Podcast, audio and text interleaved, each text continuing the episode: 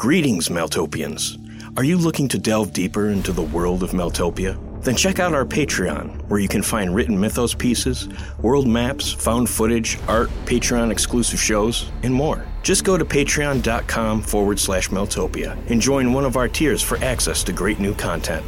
Brave the forbidden and embrace the darkness.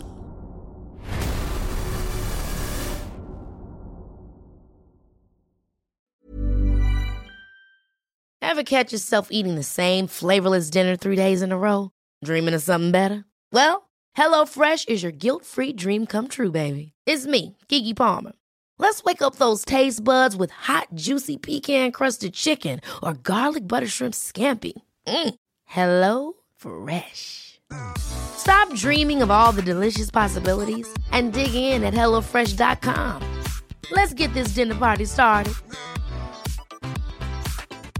When you're ready to pop the question, the last thing you want to do is second guess the ring. At Bluenile.com, you can design a one of a kind ring with the ease and convenience of shopping online. Choose your diamond and setting. When you find the one, you'll get it delivered right to your door. Go to Bluenile.com and use promo code LISTEN to get $50 off your purchase of $500 or more. That's code LISTEN at Bluenile.com for $50 off your purchase.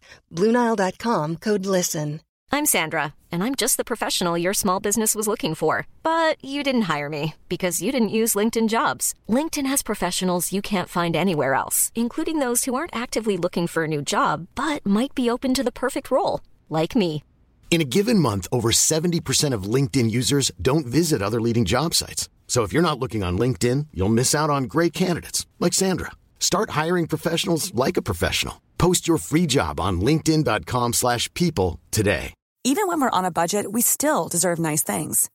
Quince is a place to scoop up stunning high-end goods for 50 to 80% less than similar brands. They have buttery soft cashmere sweaters starting at $50, luxurious Italian leather bags, and so much more. Plus, Quince only works with factories that use safe, ethical, and responsible manufacturing. Get the high-end goods you'll love without the high price tag with Quince.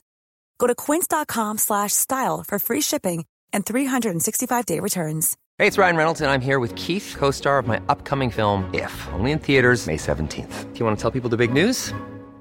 All right, I'll do it. Sign up now and you'll get unlimited for $15 a month in six months of Paramount Plus Essential Plan on us. Mintmobile.com slash switch. Upfront payment of $45 equivalent to $15 per month. Unlimited over 40 gigabytes per month. Face lower speeds. Videos at 480p. Active Mint customers by 531.24 get six months of Paramount Plus Essential Plan. Auto renews after six months. Offer ends May 31st, 2024. Separate Paramount Plus registration required. Terms and conditions apply if rated PG. There's never been a faster or easier way to start your weight loss journey than with PlushCare. PlushCare accepts most insurance plans and gives you online access to board-certified physicians who can prescribe FDA-approved weight loss medications like Wegovy and Zepbound for those who qualify. Take charge of your health and speak with a board-certified physician about a weight loss plan that's right for you. Get started today at plushcare.com slash weight loss. That's plushcare.com slash weight loss. plushcare.com slash weight loss. Greetings, Meltopians. This is Mark. Thanks for joining us for another episode of the Meltopia Podcast. We wanted to give you a heads up about next week's episode, which will feature a standalone story written by yours truly. As we iron out our new production process, one of our main goals is to have more episodes produced ahead of time, ensuring we can deliver Red Mother and other series uninterrupted. It will take us a few more weeks to implement this fully, but we don't foresee any further interruptions going forward. To discuss the Red Mother and other stories, be sure to join our growing community over on Discord. Check the episode description for the link, and we'll see you there. We appreciate your patience, and as always, enjoy the show.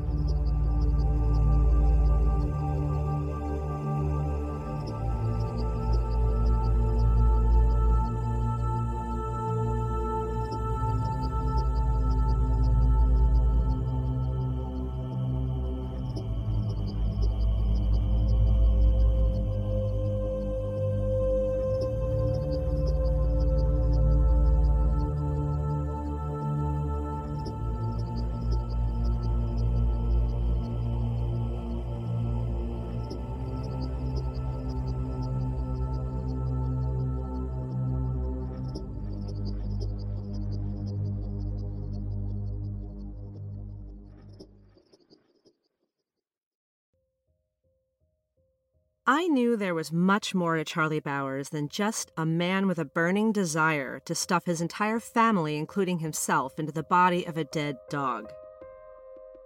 If he was an associate of the woman on the tape, and I was pretty sure he was, then I had a pretty good idea of what might have driven him into the belly of a beast. I was going to need Jeff again. Something about the urgency of the whole thing opened too wide a window on my relationship with the detective. While I'd always flirted with my indifference for him, I'd never committed to it, for fear of shame. But here it was, fully revealed. I didn't feel a thing for the man. Jeff was just a box the flowers came in. I was surprised how light the realization made me feel trim, streamlined for the way ahead. It also made manipulating him a breeze. Using Jeff was just a button I needed to push. Whatever barriers he might present to my getting back into the Bowers house, I knew I could overcome. My heart had finally left the fight. That part of me that insisted on complicating such things and almost always blew a good ruse. And as a journalist, lying in order to uncover the truth needed to be an especially well oiled tool. I'd like to say that my enthusiasm for the mystery surrounding the mother, as I call her, came from a need to see evil fully exposed. but it wasn't. Not even close. I wanted fame, pure and simple. Unfortunately, my fully realized self was still too fragile to confront that dirty little truth.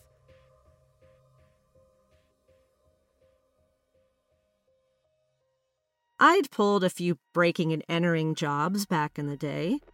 The stories I follow are harder to crack than simply waving a microphone in someone's face, so I knew getting into the house wouldn't be too difficult. But the duplicate house keys Jeff gave me made the whole thing much easier. There was a moment just before I turned the key to the back door of the house when I knew that my next move would cement my course. There was no turning back after that. Jeff had told me the case was being treated as a simple murder suicide committed by a deeply disturbed young man. In short, the clock wasn't exactly ticking on this case, so I would have all the time I needed to look into things as thoroughly as I saw fit, starting with the house. If I had to, I was prepared to spend the entire night. I opened the door and walked in. The one thing I'd left out of my home invasion considerations, which became painfully apparent the second I crept into the icy darkness, was the fear. Though it hadn't been long, much had changed since the last time I'd been there. Without all the moving parts of a crime scene, the house was now in full view, the place seemed more honest, as if the darkness had somehow stripped the rooms of their middle class camouflage, allowing some measure of their true horror to be felt, if not directly observed. As the beam of my flashlight cut through the darkness, I found my hand wandering to the reassuring weight of the 38 in my hip. I didn't think the horror of it all would have struck anyone else as it did me, even if they did know about the whole stuffed dog thing. After all, I had the Rosetta Stone, that terrible videotape through which I filtered the apparent ordinariness of the two story colonial to find the true nature of the place, hidden in plain sight. That awful woman had been here. The murder suicide was nothing more than the red waves she left in her wake. While the rooms were a little roughed up from the police trampling over everything, they still managed to look disarmingly normal on the surface. Yet I could tell the entire Bowers clan had been a far cry from the Cleavers, and most likely deserved considerably worse than a nice warm place inside a dead dog's belly. It stemmed from a vile residue in the air, the growing tension of something waiting, its impatience mounting at the continued absence of the Bowers. I shook my head, trying to clear it. I needed something to focus on. My anxiety and fear were growing with every unoccupied second, filling the emptiness with all manner of monster and madman. So I engaged my first objective finding what the detectives had missed.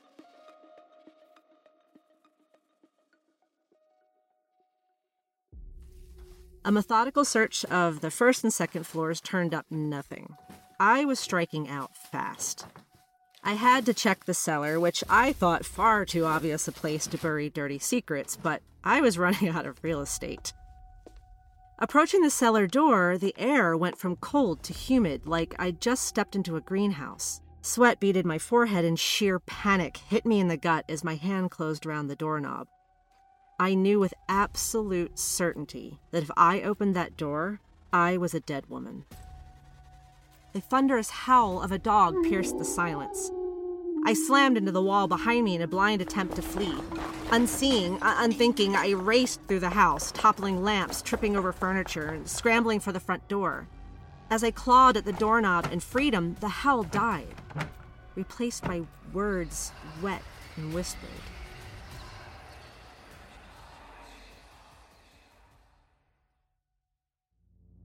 By the time I got home, I had already convinced myself that I hadn't heard anything especially not the combined voices of a dead family muttering from the bowels of an equally dead dog.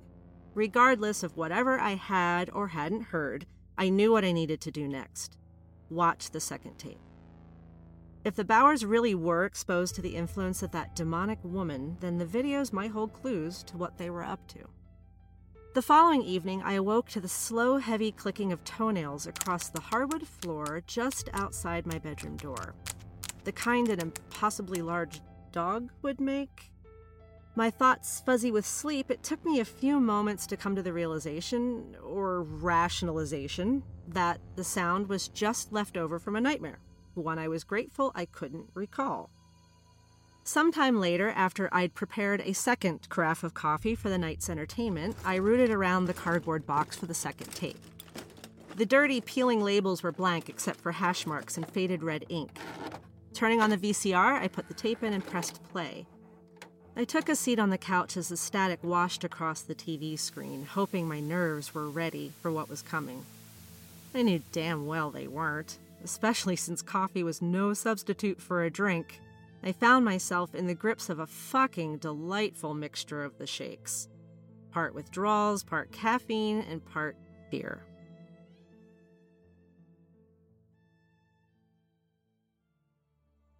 As the static faded to darkness, I heard her voice, pure sugar and sinister. Be careful, my dear. A trail of shadows can never lead you anywhere but further into the dark. Her words just hung there, like smoke on a calm night. Nothing immediately followed, just the occasional crackle of an open microphone, as if she knew I was watching the video for clues. My heart began pounding at a familiar and frantic rhythm. My hand went to the arm of the couch for support, for something real and solid grounding me. My questing limb discovered something wet and warm on the arm of the sofa.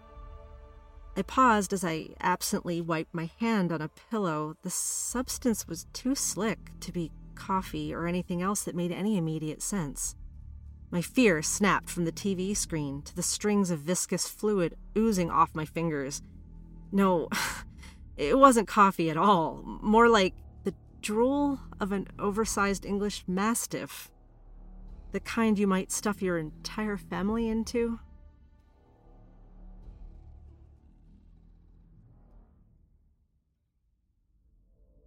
Jeff was happy to see me and thrilled to have me in his bed for the remainder of the night. I made no mention of what had inspired the late night visit. Lying next to him, I pondered the cold realization I'd made only a few days before about how comfortable I'd become with manipulating him. For me, manipulation was better done over the phone or from behind a cup of coffee at a crowded cafe. In the confines of his bedroom, especially tonight, it all felt too direct, highlighting my absolute shittiness. Jeff was a good guy. I just couldn't bring myself to care about him. That I'd crawled into his bed because I was scared, on top of all the lying, just made everything worse. In that moment, I realized just how much of an asshole I'd become, and I deserved every bit of guilt that came with it. I had already slept through the majority of the previous day, so I was wide awake while Jeff snored away. Fairly certain he wasn't going to wake up, I decided to try for a new self loathing world record by sneaking into his study to see if there were any materials in the Bowers family I could get my hands on. I didn't find anything by way of crime scene photos or evidence, but I did find a small notebook of Jeff's containing his case notes. Apparently, the Bowers owned a bit of land with a small trailer parked on it, and after a thorough search didn't turn up anything, investigators lost interest. Somehow I knew this was the clue I'd been searching for, and to make me feel all the worse for my snooping, Tel Vive had been scrawled in the margin on the page. The following morning, I had to wait for Jeff to remember to tell me about the plot of land, as his notes weren't at all clear to where it was.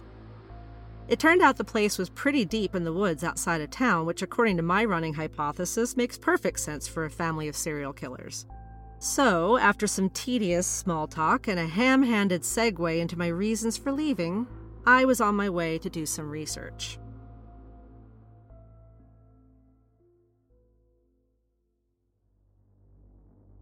When I got back home, the TV was still on and the VCR had automatically rewound the tape. The only good thing to come from my hasty departure was that I didn't get to watch the rest of that damned video. The wet spot in the couch had dried, and I again found myself second guessing myself. The spot might not have been there at all, if it had been, and it was probably from my shaky hands and an overfilled cup of coffee. Maybe I dreamt it. Maybe the stress and anxiety of the past few days, combined with climbing on the wagon again, had caused some weird delusions. But I was intimately familiar with DTs, and this wasn't it. More likely, I was grasping at straws to keep the truth at bay. Funny how I only wanted the facts when it came to work, never myself. Sick of all the self reflection, I set the issue aside and focused on trying to not feel like an intruder in my own home. Nothing was amiss that I could see no tapping toenails, no drool, no other weird shit I couldn't explain. Once the curtains were open and I had some upbeat music playing, all seemed well again. I settled back into my practice routine of hitting up the internet for some dirt to scoop. After an hour or so, I discovered that the Bowers property and surrounding area were known to house quite a few caves. The perfect place for deranged killers to do their thing. I wanted to make my way out to the property to see what I could find, but after being up all night and most of the morning, I was exhausted. With my bedroom curtains wide open, allowing in as much light as possible, I tried to sleep. Big mistake.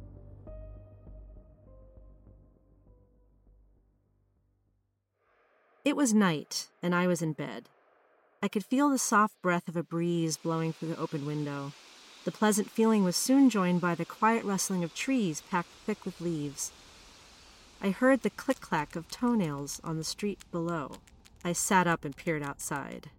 It was her, naked and covered in blood, walking a dog. Walking that dog.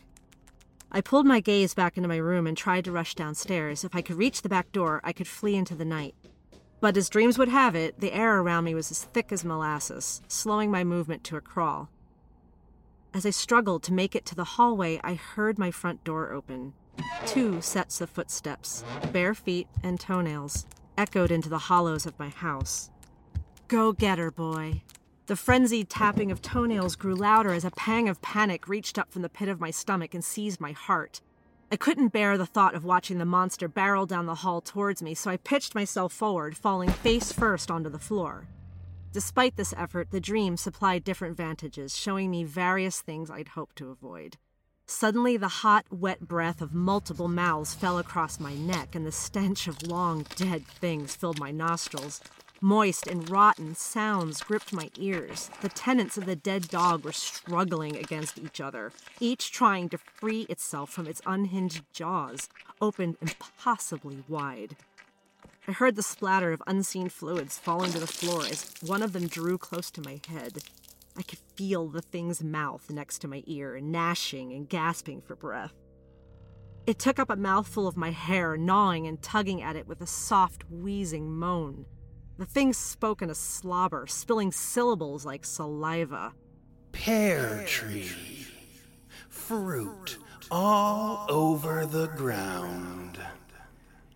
It's there. As it spewed its last word, I could feel a sickening liquid running down my head. The smell was nauseating. The witch came next. On naked, bloody feet, smiling that smile of hers. I was grateful the dream didn't show me her eyes.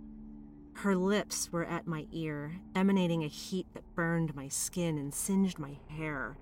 She whispered, And at the end of this journey, a glorious wisdom from the outside which never strays from the uncertain path, and whose traces, once revealed, must vanish with the night. You will know evil things, Genevieve. Her grip was iron as she wrapped her fingers around my face and pulled me before her gaze. Her eyes were open graves, waiting to be filled with death.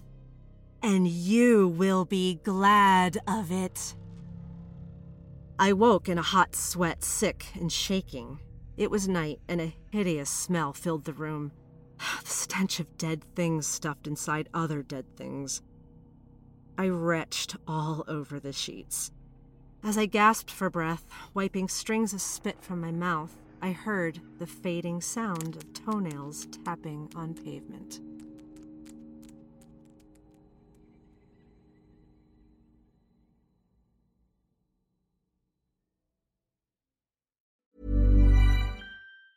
Planning for your next trip? Elevate your travel style with Quince. Quince has all the jet setting essentials you'll want for your next getaway, like European linen, premium luggage options, buttery soft Italian leather bags, and so much more. And it's all priced at 50 to 80% less than similar brands. Plus, Quince only works with factories that use safe and ethical manufacturing practices. Pack your bags with high-quality essentials you'll be wearing for vacations to come with Quince. Go to quince.com slash trip for free shipping and 365-day returns.